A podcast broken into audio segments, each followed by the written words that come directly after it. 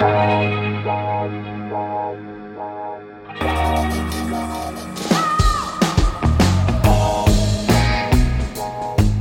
à lire, un podcast de Bernard Poirette.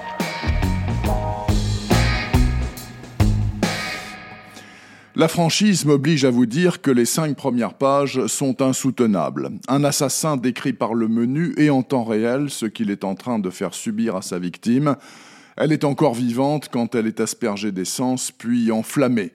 Le cinglé qui a craqué l'allumette emprunte en toussant l'escalier en pierre qui le mène vers la surface là où le vent pur et océanique balaye le township. Nous sommes en Afrique du Sud, au Cap plus précisément.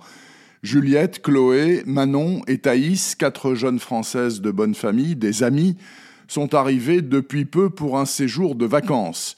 Une seule est à peine majeure, les trois autres ont 16 et 17 ans. Convaincre leurs parents de les laisser partir seuls dans ce pays dangereux n'a pas été une mince affaire, mais elles y sont parvenues contre la promesse de ne prendre aucun risque, de rester chez les riches et de ne pas hésiter à appeler si besoin au secours Albert Reynaud, grand ami d'un des pères, installé au Cap depuis des années. Tout se passe bien, de parties de plage en excursions magnifiques, de rencontres de beaux Américains en soirée en boîte.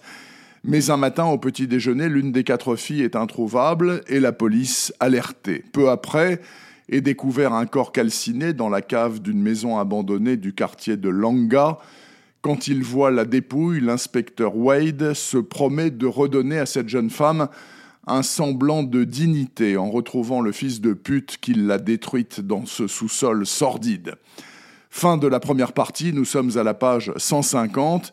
On sait désormais qui est la victime, mais pas qui est le coupable. Plusieurs vont se succéder, à commencer par celui qui avoue un chef de bande défoncé et à moitié fou à qui les flics ont mis la pression.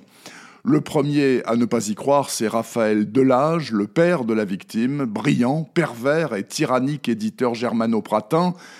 Il saute dans un avion pour l'Afrique du Sud, croyant pouvoir faire le boulot de la police locale. Fatale erreur, dont nous aurons la preuve assez rapidement, quand l'assassin lui-même nous expliquera pourquoi et comment il en est arrivé aux plus effroyables extrémités.